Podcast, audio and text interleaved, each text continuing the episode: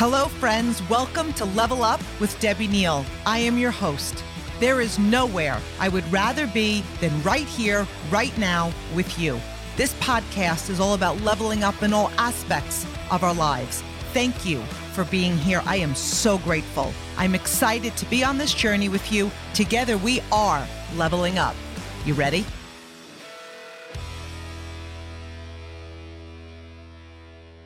Hello, my level up family. I am so excited to be here with all of you today. I have got a really special treat for you guys. So, we have had some incredible feedback. We had Dr. Tanda Cook and Dr. Katie Collier on a few episodes ago, episodes ago, and we were talking gut health. And you guys, we really realized that after 45 minutes, I mean, they could have told you this but it just it's just not enough to put in one episode. So they have so graciously agreed to come back and spend some time with all of us today and today we're really going to be focusing a little bit more on hormones and i'm pretty excited to talk about this because i am 52 years old and i was one of those people that actually used to make fun of people that talked about hormones people who talked about menopause. I'm like it's all a state of mind. It doesn't even exist until i was in it sleeping in a ski hat with the windows open and and sweating to death. So I'm really excited to dive more into this today. And then we're actually going to do another episode coming up and we're really going to be talking about gut health and how it ties into you know our our mental health which is such a huge connection in today's world you know i didn't know that the gut was attached to everything. Like I used to think gut, I used to think stomach, I used to think whether my gut needed to be a little bit flatter, not really realizing it was such a second brain and how it was connected to so many things. So I'm really excited to share um, share these two incredible leaders with you guys and share some wonderful information. So I know on our last episode, I gave you guys a really nice long bio of both of them. And if you didn't listen to that episode, go back so you could hear their bio and you could hear that episode. But I'm going to give you guys the abbreviated version today. We have Dr. Tanda Cook and Dr. Katie Collier. They are both naturopathic physicians, health coaches, food experts, speakers, and just incredible, generous um, women that are very, very passionate about sharing their knowledge and their expertise with not only all of us, but really like the world. So I feel very, very grateful to have you both here. Um, and I'm really like, I feel like I'm running the show, but on this episode, I feel like you guys are really running the show. Um, in fact, I even said to them, What are some questions? I don't ask people what are some questions, but I'm like, I want them to kind of come up with questions that really would add so much value for you guys. So I'm really going to turn it over to you guys, but we're going to start with like, what is a hormone? Like, what is a hormone? How is it connected with gut health? And then we'll just roll from there. Awesome. So uh, thank you, Debbie, again for having us. Uh, a hormone is simply a chemical signal that, it, and a kind of an easier way of thinking about it is it's like a text message in the body. And the brain runs the show. It's really the master conductor. Another analogy that I'll use for people is uh, describing the endocrine system, which is your hormonal system, like a symphony and or an orchestra. And the brain is the conductor with the hypothalamus, the pituitary, uh, the pineal gland. You know, the brain really is the main driver. It's the conductor, and then the thyroid gland is like the violins. The adrenal glands are the oboes, the ovaries or the gonads are, you know, the flutes and and when everything is in harmony and in symphony, it, you feel great. The song sounds awesome. And, you know, between the brain and all the way down to the ovaries, a lot can kind of get lost in translation. It can get clogged up with toxicity, which we'll talk about here in a minute. And so, just thinking of hormones like a text message from the brain to the body. Okay. And I know that was probably in your simplest terms. That was like, let me talk to people in the simplest terms. So, yeah, and I, and I still have so much to learn. So, you know, one of the, the main questions that I'd really love to know is like, and I know we talked about like gut health, like what is the connection with hormones and gut health? Or is this just such a broad question because it wasn't on your list, but I'm curious about it. So I threw it in there. No, that is a great question. So, I mean, it's we can kind of like go back to the to the very beginning when we are in utero what bec- ultimately like the same so we go from one cell to obviously being a, a baby that is born but there's a lot that happens from going from one cell to a complete organism and so the same kind of glob of cells that initially starts in embryo basically spreads apart that top part becomes your brain and the other part becomes your gut so your brain and your gut are intricately connected from conception and so it's just a, a high super highway between your brain and your gut. They're constantly in communication bidirectionally. So your gut is talking to your brain, your brain is talking to your gut. So that's kind of how, if the brain is the master conductor, then we can imagine if it's always in communication with the gut, then our hormones are directly linked to, to our, the health of our gut. The other way that our gut health is massively important for hormonal health is that we don't want things that the body makes to hang out forever we want to use them, we want to excrete them, metabolize them, and then we want to start again, make new, right? So when we think about gut health, like a lot of people, when we talk about hormones, think about are we making them or are we not making them? Do we have enough of them or do we have too little of them? But that's only one piece of the puzzle when it comes to the endocrine system we want to make sure that we're making them. We want to make sure that our brain is effectively communicating to the to the tissue itself. So say that our brain is talking to our ovaries that we're making enough estrogen that we're making enough progesterone that we're making enough testosterone. But then what happens with that estrogen with that testosterone and with that progesterone once we've used it over the course of a month if you're if you're a woman or over the course of a day or a month if you're a man then we actually have to take that hormone. So let's use estrogen as an example estrogen then has to be metabolized by the liver. So then what's happening with your liver health, which I'll kind of, you know, I'll, I'll sort of lump that into gut health because it's so intricately connected. But what's happening with liver health and then what's happening with the gut, because we, the liver will basically take estrogen, it will change its form, like change its, its molecular form. Then it will bind to something that goes out either the bowel or the, or the kidneys through, through urine. So if your if your digestive tract isn't ha- isn't functioning optimally, a what can happen is that estrogen can kind of get uncoupled from that carrier molecule. And then what that happens is that estrogen is left in the bowel and it can get reabsorbed and go back into circulation. So that's one way that our gut health makes a huge or a huge impact in our our endocrine system. So we want to make sure that the gut is able to release. If we are excreting old metabolites of estrogen and progesterone and testosterone, we want to make sure that we're having a bowel movement every day and that that gut health is is functioning optimally. Otherwise, we get backup. And then your body could be making enough estrogen, it could be making enough progesterone, but we could have what's called, you know, like kind of symptoms of estrogen dominance because there are uh, greater levels of estrogen in circulation because we're not actually excreting them through the gut. So that's one of the, you know, really profound ways when we talk about hormone health, it's almost like we have to start at the gut first because we want to make sure that we're able to move through and to be able to excrete those older particles. And then we can kind of like work our way back. Like if we think about making them, metabolizing them in the liver, and then excreting them through the bowel or through the feces, it we that's kind of the uh, the direction that it goes from a physiological standpoint but from treating to like to rebalancing hormones we actually want to start at the gut first and work our way backward. Yeah kind of a fun analogy in what katie just said is using a bathtub and you know you, you we have a you know claw foot bathtub and we're running the water in it uh, which is you know just our circulation. And then if the drains or the you know sewage system uh, it is not draining properly, then what happens with the bathtub? It gets totally backed up. And so that's exactly what's happening when we have congested congestion in the liver, congestion in the kidneys, which comes out as you know dehydration or congestion in, in the bowel. Then you do end up with this recirculation of uh, hormones that then then can wreak havoc. And then we blame estrogen as being estrogen dominant. Well is it really estrogen's fault? Is it the liver's fault? Is it the gut fault? Is it the excretion problem? I mean is it is it xenoestrogens which comes from outside toxins which we can again talk about.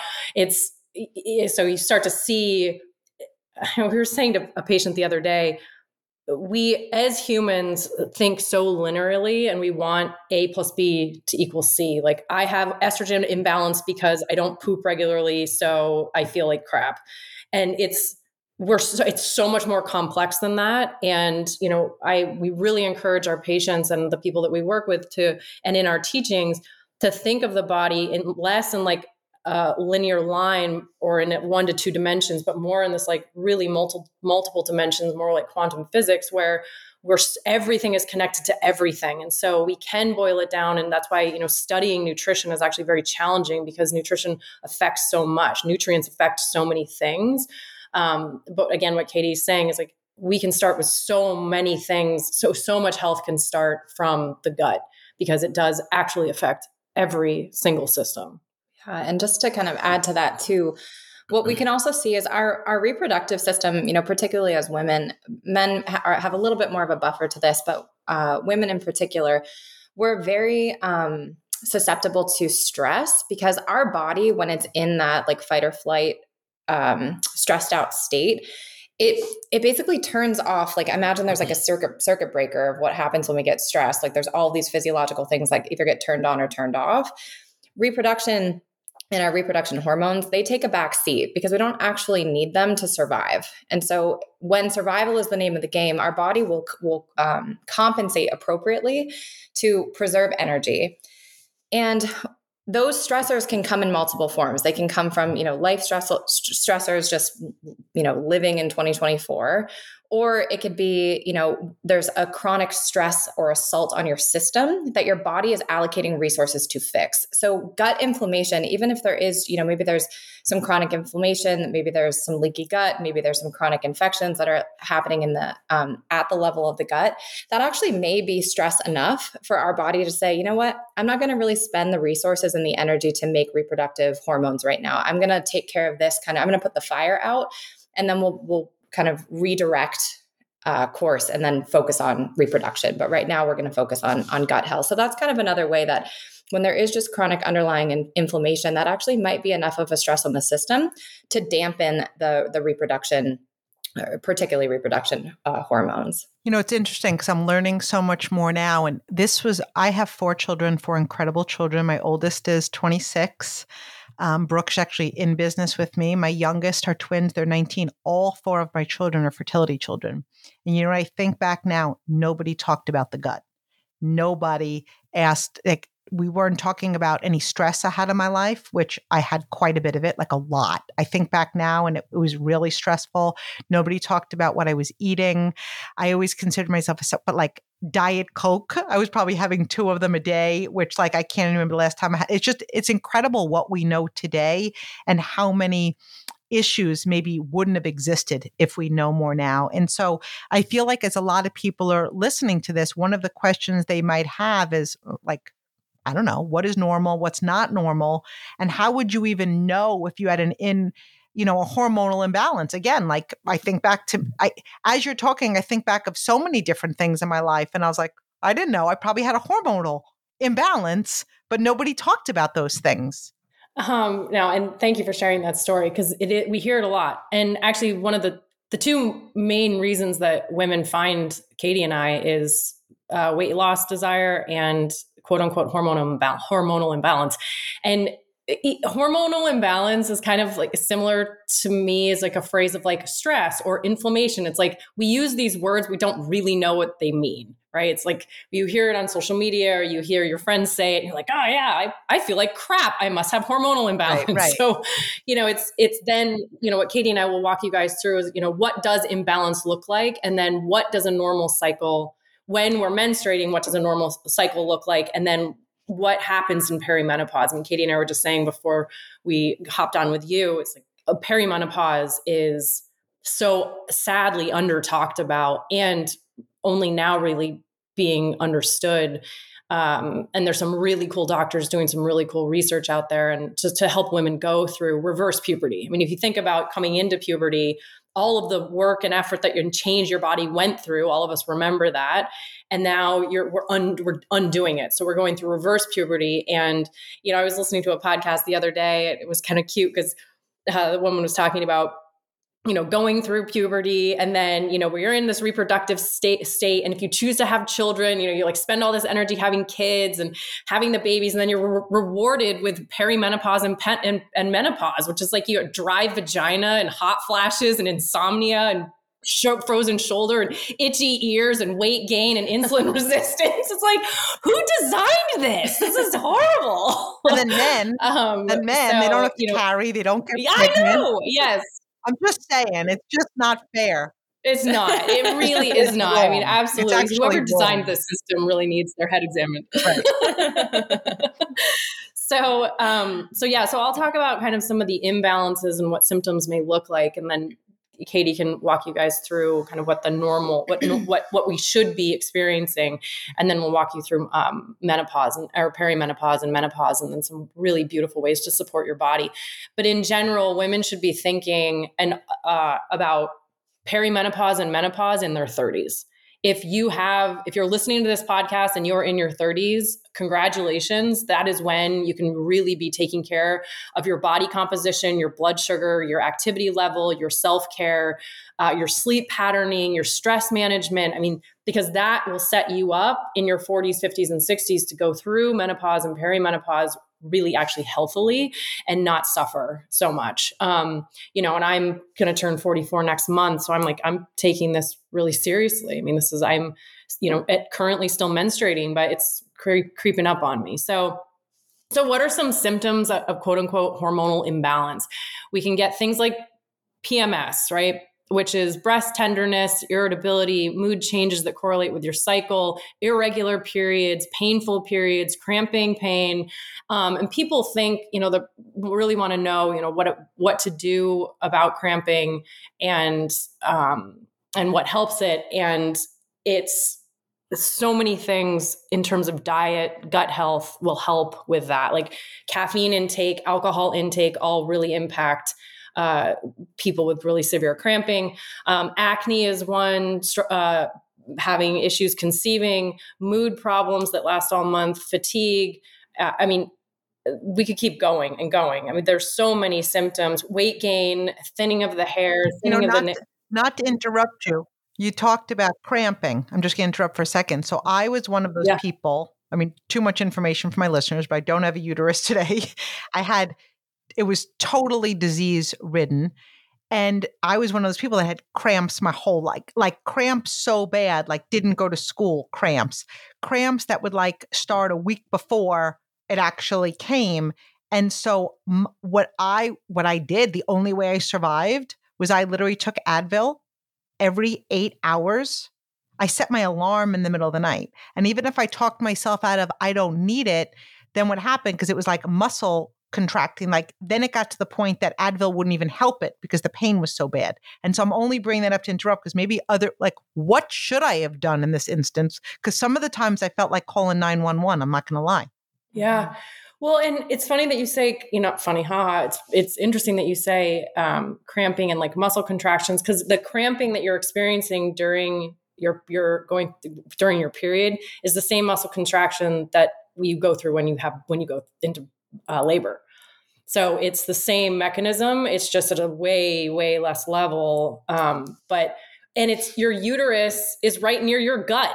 So again, it's like making sure that our gut is actually in balance will help so much and to make sure that you're you know like katie was saying about detoxing your hormones properly and so we will um, in the end this give you guys some some really fun tips and tricks about how to help that. And one of them in particular, and we'll give you the details in the end, but is uh, seed cycling. So you rotate uh, certain seeds throughout the month to help push estrogen pathways and help push progesterone pathways to help you get into balance. And I, it's the closest thing to sorcery that I've seen since going to medical well, since school. our last it, episode, it works. Uh, since our last episode, I've been having bone broth and sauerkraut every day. Oh my god, I love it. Good job. I'm very so coachable, awesome. lady. You are so coachable. I'm very coachable every day. That's amazing. That's awesome. I'll do the seeds. That's so great. Well, the seed seed cycling definitely get you you and your kiddo, uh, your daughters on. So um, so anyway, so imbalance really looks like all those things that I just listed, plus, you know, the weight gain, the and then it goes as far as, you know, insulin resistance, blood sugar dysregulation, sleep dysregulation, hot flashes. Uh, and so that when women come to us and saying, I think my hormones are out of whack, we say you better yes, you better believe they are. Mm-hmm. Um, and because uh, hormones, in terms of what your thyroid is doing, your adrenals are doing, and your uh, ovaries are doing, they're in communication with each other all day, every day. They do not take a break. This is a 24 7, 365 days a year job for them to keep you uh, uh, that symphony going. And we do a lot of things as Westerners to disrupt that symphony. And but before we jump into what that the, what those are, I'll let uh, just have Katie tell you like what what is it supposed to look like? What is it supposed to look like, feel like, sound like, taste like? That's normal. Mm-hmm. Yeah, so I think to even like to jump into what a uh, healthy cycle would look like, I think it's uh, you know so many women don't even necessarily know what's happening during their cycle. A lot of like the cursory understanding is I'm either on my period or I'm not. I'm either bleeding or I'm not.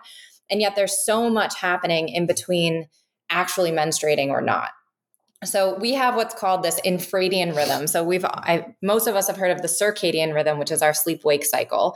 The infradian rhythm is unique to women, and that is our 28, you know, roughly 28 day cycle of of menstruation. What happens during those 28 days. So basically, we have a 28 day cycle, and we can almost kind of like, you know, for ease sake, we can split it right down the middle at, at day 14. So we've got the first half of our cycle. Day one of your cycle is the first day that you actually begin to bleed. So day one of your cycle until day 14, you know, we're, we're leading up into ovulation. Ovulation occurs at, at, for ease sake, again, let's call it day 14. So that first half of your cycle is basically run by estrogen. She's the one running the show for the first half of the cycle. And then ovulation occurs. We get this, you know, kind of surge in hormones, surge in testosterone, and then we ovulate. And then post ovulation, we lean on progesterone. She's running the show for that latter half of, of your cycle. So in between ovulation and then bleeding again. Now, estrogen and progesterone, they have very different personalities. And anyone that has had hormonal imbalance or, you know, has been on hormone replacement therapy or oral contraception has that has had their their hormones manipulated, we know that they they make a big difference. You know, who's running the show and who's in charge feels really different. So running on like kind of swimming in estrogen versus swimming in progesterone feels really different over the course of our month. Unfortunately, we're just not really taught that as women. We think it's kind of like you know, I feel the same. I should feel the same. I should be eating the same. I should be moving the same. I should be, you know, sleeping the same uh, every day of my cycle. And then, you know, I either get my period or I don't. But what happens is when estrogen is running the show, estrogen, she's like, I like to use the analogy of imagine that estrogen, testosterone, and progesterone are at a party. Estrogen, she's like the type A personality. She's a go getter. She's high energy. She's like out there meeting and greeting and shaking hands and kissing babies. Like she's just like, the life of the party. She planned the party. She made sure everyone was coming. Testosterone's kind of steady Eddie. You know, it's like he's just kind of in the corner hanging out, playing video games. And then we've got progesterone, who is estrogen's sister, but she's the opposite of estrogen. She's the introvert. She's calm. She's cool. She's collected. She's relaxed. She'd rather be at home, you know, cuddled up with a, a blanket and a cup of tea and, you know, just save the save the extrovertedness for her sister. Okay.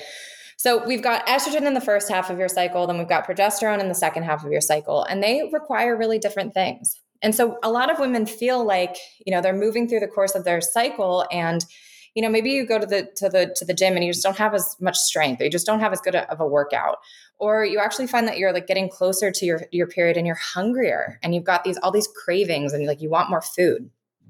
That's by design, actually, because what's happening physiologically is different based on whether estrogen is running the show or progesterone is running the show.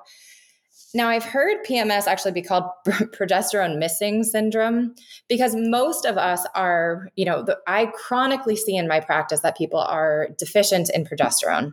They're not making enough progesterone. We actually have to ovulate in order to make progesterone. So, because progesterone is so imagine we're back at that party, okay? And cortisol walks through the door. Now cortisol, we're going to kind of define him as like the the like nasty ex-boyfriend, okay? Estrogen looks at cortisol. Cortisol, again, for you know those listening, it's our, our primary uh, stress hormone. So cortisol comes to the party, and estrogen's like, "Ugh, I don't really want to hang out with him, but I can. It's fine." Progesterone sees cortisol coming through the through the door and she's out. She's like i am not i don't want to be here. I, I, she will bounce. Progesterone just will not hang out with cortisol. So then it comes to you know we live in a predominantly stressed out society. We you know we're pretty hard on our bodies whether that's through the food that we're eating the thoughts that we're thinking the way that we're moving or not moving. Our bodies are pretty stressed out and in that stressful time, estrogen will still come to the party. Like she's she can still hang out. She doesn't love it, but she can still hang out. But then we get into ovulation and then post ovulation, and progesterone's nowhere to be seen. And so most women, you know, we run their labs and progesterone is low. And then they're seeing, you know, all these kind of like estrogen dominance. I feel like that's kind of um, circling the internet right now it's not necessarily that you're estrogen dominant it's just that you don't have any progesterone to balance out that estrogen. So you're feeling like these these symptoms of high levels of estrogen when then you run your labs and actually your estrogen looks okay but your progesterone is pretty low. So progesterone you know that's where it becomes really critical in taking care of you know our stress response how we're eating how we're moving how we're living our life particularly in that second half of our cycle so that we can welcome progesterone. We can like bring her back online she can do her thing and progesterone she's like the calm cool relaxed one. We actually want progesterone to come around. When she's not there we're not cool cool we're not calm we're not relaxed. So you know when we when we take care of progesterone then we actually start to see a healthy normal cycle. We start to you know ovulate when we should. We start to menstruate when we should. We see cramping decrease. We see breast tenderness decrease. We see acne decrease. We see a lot of that irritability. Again, she's pretty relaxing. So, a lot of the, the classic symptoms that we can consider as PMS actually might just be that your progesterone is not being taken care of. The other thing to just coattail of that is another thing that can happen is because we are because of our the environmental toxins that we're exposed to uh, they're called xenoestrogens. And if you want to google that uh, it's x e it starts with an x. I'm not going to spell the whole thing but it's xenoestrogens. And they're found in plastics they're found in um, like pfas they're found in um, uh, our the fragrances, all of these uh, endocrine disruptors that we're exposed to through cleaning products, makeup products, food, um, preservatives, flame retardants, uh, furniture, paint, all. So our environmental toxins will trigger these xenoestrogens. So it's these molecules, you know, pesticides, herbicides, fungicides that look enough like estrogen in the body that it will start triggering those estrogen dominant uh, symptoms. And so then a woman goes in, gets her labs tested, and but lo and behold, her estrogen's normal, but she's still displaying breast tenderness, irritability, bloating, you know, painful periods. And so then, you know, she's told that she's nuts because, you know, it's, it, her actual hormones are fine um, because we can't actually test because the they the xenoestrogens look just enough not like estrogen that it won't show up on a test if that makes sense so these xenoestrogens will push the estrogen pathway, but not show up on a lab test. But this woman's displaying high estrogen dominance, but her estrogen's fine. So it, it becomes very confusing. So then what Katie and I do is then we start coaching people about where's where's the toxicity in your life? Like how much plastic are you using? Are you, you know, Keurig cups, which, you know, people drinking coffee and they they blast heat through, you know, they have a coffee maker and they blast heat through those little plastic cups and then drink out of a plastic cup or drink water out of a plastic cup or plastic water bottles. And that is all endocrine disrupting c- compounds.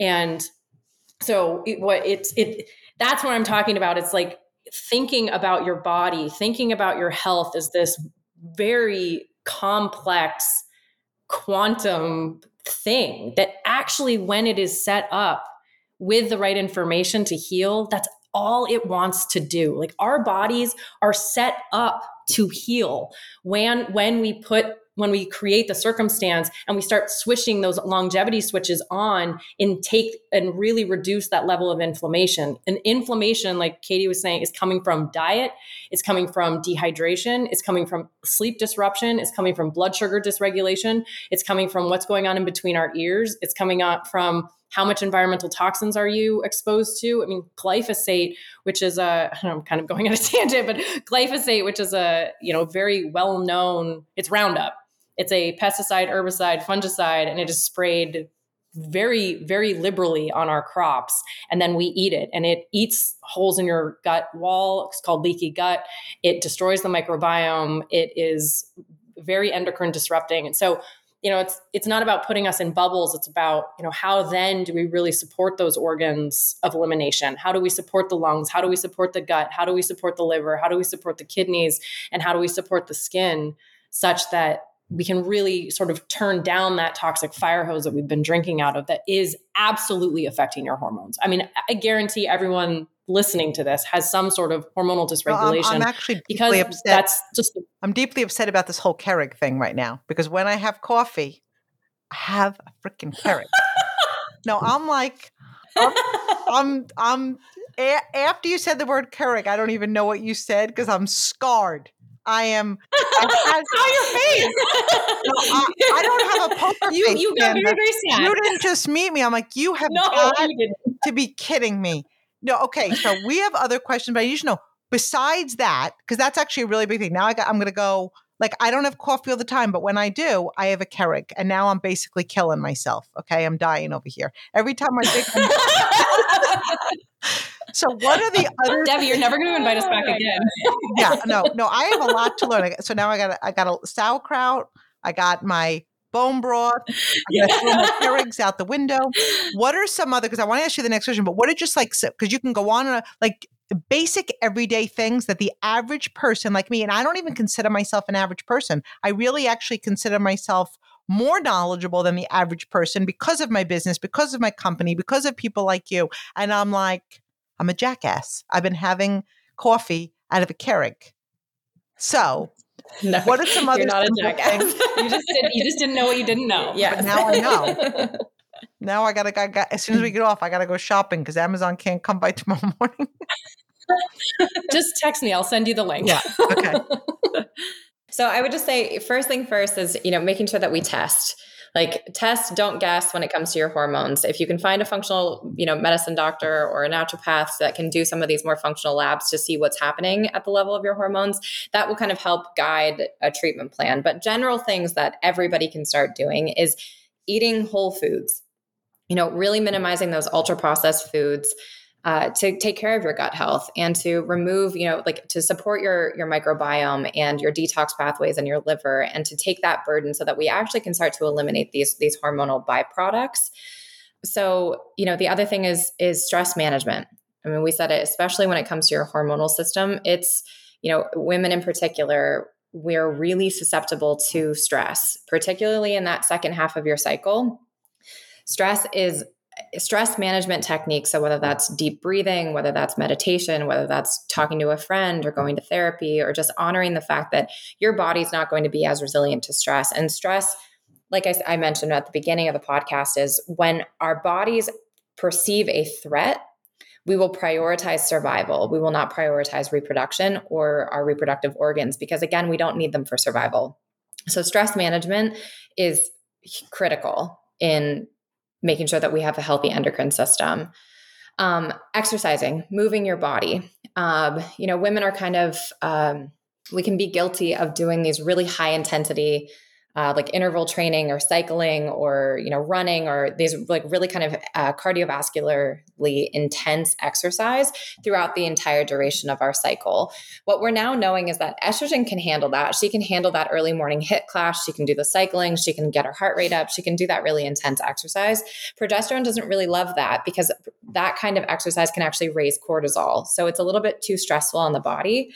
So I I recommend strength training. Weightlifting you can do every single day throughout your cycle. You don't have to necessarily um, manipulate your your workout program, and it doesn't mean that you can't do those HIIT workouts. It doesn't mean that you can't do them ever. It's just kind of front loading them into the first half of your cycle between you know day one of menstruation into ovulation that's when your body's going to get the most benefit from those kinds of workouts and then you know our how we take care of our liver health as well you know doing castor oil packs uh, you know taking uh, milk thistle is is really good for liver health. Doing any kind of bitter greens. So it, when you're making a salad at night, adding some kind of like dandelion leaf or sorrel or you know, any of those greens that are going to be a little bit more bitter, our liver loves that. So taking care of our digestion, taking care of our liver to make sure that it has all the resources that it needs to break down these hormone metabolites and then to be able to excrete them.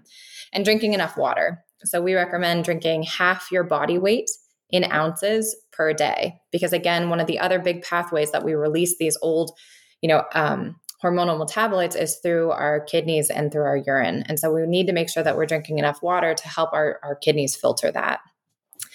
And lastly, um, you know, I don't know if you have anything to add, but those environmental toxins that Tanda was just saying, it's like really cleaning up your environment. How much plastic are you using? Are you storing your food in glass containers? Are you storing them in plastic? Are you, you know, fragrance is another big one that our bodies are really, really susceptible to, particularly women with the, again, those, know. So, you know your cosmetics and scented candles and glade plugins and you know how much fragrance essential oils are fine but if it's it can be uh, you know when it says fragrance on the back of a shampoo bottle that could be up to 30,000 different chemicals that because it's a pri- proprietary blend the company doesn't have to disclose. So starting to pay attention of you know the things that we're coming in contact with within our, within our environment and how they're impacting our our endocrine system so I, I mean, I would say that those are kind of my top tips in moving toward um, and the carrot. toward balance with your endocrine system and then seed cycling. So, in terms of testing, uh, there's something called the Dutch test. And if you can go, to, it's like DutchAnalytics.com and you can contact them. You can find practitioners that are doing that test. And it's a take home kit. You spit in some tubes and you urinate on some cards and you can see where those metabolites are going. You can see what your adrenals are doing. It's a very comprehensive test. Uh, and you can see also not only uh, how you're you're uh, metabolizing estrogen, but but in terms of the pathways, are you metabolizing more in that damaging DNA pathway? Are you, you know, how is what does your circadian rhythm look like? How where your what are your adrenals doing? It's really awesome. So that's the Dutch test, and it's Dutch Analytics. Um, you can go on their website. You can find practitioners, and again, now with telemedicine, it's just so easy for people to really test. I'm just really hitting home what Katie's saying is like test, don't guess, because if you're experiencing if you're a woman in America, you have imbalance. Like it's just, it sort of is that generic. And so finding out exactly what, so then you can get tailored uh, supplements, you can get tailored lifestyle, you can get tailored movement, you can get you know all of these other biohacks that you can really start to step in and help your body uh, heal on its own because it can. Um, so that's the testing. In terms of stress management, again, stress is one of those words that it, it, I feel like we throw around. It's like inflammation or hormones. Do we actually really understand what's happening? So many times debbie we'll say, ask our patients how, what is your stress level like? And they say oh well i'm not a brain surgeon so i'm not stressed out. It's we specifically i think as women downplay the amount of stress that we're actually under and i'm 44 almost. I'm a 44 year old bucket of stuff. You're a 53 year old bucket of stuff. 52. it's like all of that counts and like 50 sorry sorry sorry 52 you're, you're a 29 year old bucket of stuff I've got a yeah. bucket of stuff. I wear, so, you I know, a lot so, of hats. I wear a lot of hats. Yes. Mm-hmm. And and so what are the what counts as stress? Blood sugar dysregulation. 93% of Americans have dysregulated blood sugar. That is a stress on the body. You may or may not feel it. People who say they have sugar cravings most likely have a blood sugar dysregulation. Most people who wake up in the middle of the night craving sugar, wanting to eat, or having a hot flash that's not related to menopause probably have blood sugar cravings or blood sugar issues. So, you know, getting hangry, having to eat every two hours, having to eat every hour, that you have a blood sugar dysregulation. So, that is a huge stress on the body. Sleep dysregulation is a huge stress on the body. Do you snore? Do you mouth breathe? Do uh, you know? Uh, do you feel rested when you wake up? What time are you going to bed? How are you sleeping in the dark? How much light pollution are you getting? That is a huge stress on the body. So the, it's again like people don't think of these things. Then how much environmental toxins are you exposed to, right? How many Keurig cups are you drinking right. a day? So and that is a yes, that is a huge stress on the body because those plastics are they disrupt the gut microbiome, they mess with our hormones. They, it is very stressful for the body to, to, to then try and sort out what these microplastics are doing in our system. That's a stress on the body.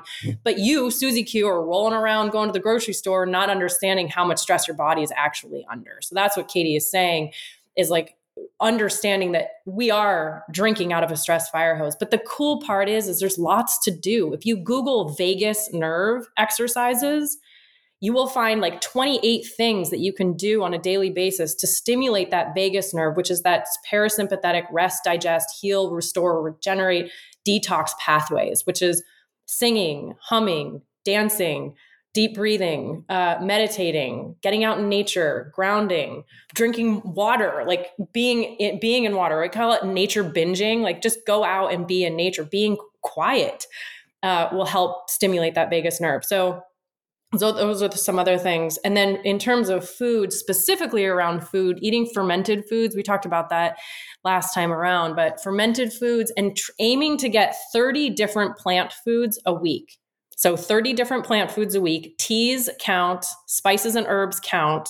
So Katie and I have actually started to challenge our patients to get 30 in a day. And when you can add in spices and teas, and uh, you know the company that you and I both love has that tea. I think there's what eight, seven or right, nine right, herbs right. in there. I drink that, that, I drink that minimum so, once a day. No, wait. If I drink it twice, does it count twice? Just counts once. Eight because it wouldn't be no just once. just once.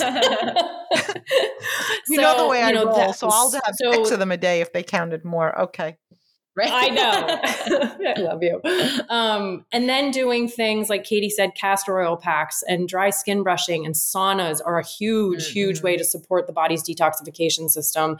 And then again, going back to food, eating things like broccoli, mm-hmm. broccoli microgreens, broccoli sprouts, cruciferous vegetables, like those, the liver and the and detoxing hormones, the liver loves. Like the liver needs broccoli to do its job very, very well. So the more dark greens you can get in your body, the better. Um, and again, that will go towards your 30 different plant foods in the in a week. And yeah, and then the I just it's not sexy to talk about, but sleep. Mm-hmm. We've got. I think sleep. sleep. is very sleep sexy. And sleep. I love sleep. I love it. it's the sex. It's the sexiest so part of my day. I love it. we should hang out more then. Um, so really cleaning up somebody's sleep hygiene. So kind of the big take homes there, sleeping in total darkness, no cell phones, iPhones, iPads, night lights, LED lights, TV lights, screen lights. And if you are going to do that, getting those red blocker glasses, um, there's a company called, I'll text it to you. I can't remember. It's Dark Night or something. And they make um, those the blue light blocking glasses that you can that it's like blocks like 99% of of that blue light. And why do we care? Blue light represents the sun. And our body doesn't want sunlight at nine o'clock at night because that's when melatonin is starting to come out and put us to sleep. But if we are looking at a blue light which is equivalent to sunlight then it stimulates cortisol which is our stress wake hormone and it really disrupts that that hormonal patterning so that's why we care so think blue light think sunlight if you're looking at a screen it's the equivalent of looking at the sun so and what that does is it will disrupt the pineal gland and and really disrupt that melatonin uh, production. The other thing to do when you wake up, I want you to start thinking about sleep. And what I mean by that is when you wake up, get outside and look, get sunlight on your face because that will help burn off that melatonin and help melatonin production set you up to win for that night. So, getting outside in the morning, getting morning sunlight, grounding, uh, sleeping in the dark. Uh, you can do things like uh, a, a bath or a shower before bed to raise your body temperature. And then if you add lavender or Epsom salts into that, because Epsom salt is magnesium sulfate, which you absorb through the skin, it can really help your body relax. Magnesium is one of the greatest minerals on the whole wide world. That's it is my favorite supplement next to vitamin D. D is in dog. So getting on good magnesium supplements, getting on a vitamin D supplement is in uh, dog. Getting on a good B complex is in boy. Ideally, they're methylated because many of us have that MTHFR gene that we don't methylate, which is another word way to say detoxing. Um, and then getting omega 3s and antioxidants and vitamin C and vitamin E. And, you know, so there's sort of like those basics, but uh, taking care of your sleep and then going to bed at the same time and waking up at the same time as much as you can. Keep that routine, even on the weekends or even on the days that you're working. So, having good routine around sleep, the more hours before midnight, the better. So you can get into those those deep sleep cycles, and then um, doing castor oil packs at night, like we said, for the liver health. Uh, there's a really good friend of mine. Her name's Mar- Dr. Marisol. She's a naturopath. She has a company called Queen of the Thrones. You can find her on Instagram, and she makes the best castor oil packs Okay, so we've I- seen. I need that. um, and that's just the simple act of You know, the only time I took castor oil in my life, again, this is going to be TMI also, oh was to put myself into labor with my son. So my my yes, my. My doctor told he was due on Christmas Day, and of course, all you want is a healthy child. But I was like, I do not want to be in the hospital on Mhm. Christmas Day in an ideal world. And if you know me at all, I am type A. I'm estrogen, like I'm the estrogen at the party. Okay. And I'm like, I'm not going to be in the hospital. So she said, drink four ounces of orange juice and four tablespoons of castor oil and mix it up. And Wow. if your body's ready, it'll Yep. put you into labor. And an hour later, oh, I was in labor. I walked, yeah, I walked up to delivery and I was Yep. nine centimeters. And the, I have to say that castor oil still scarred me. But if it could come in packs and it's good for me, then I'll do it. You'll give me your friend's information. yeah.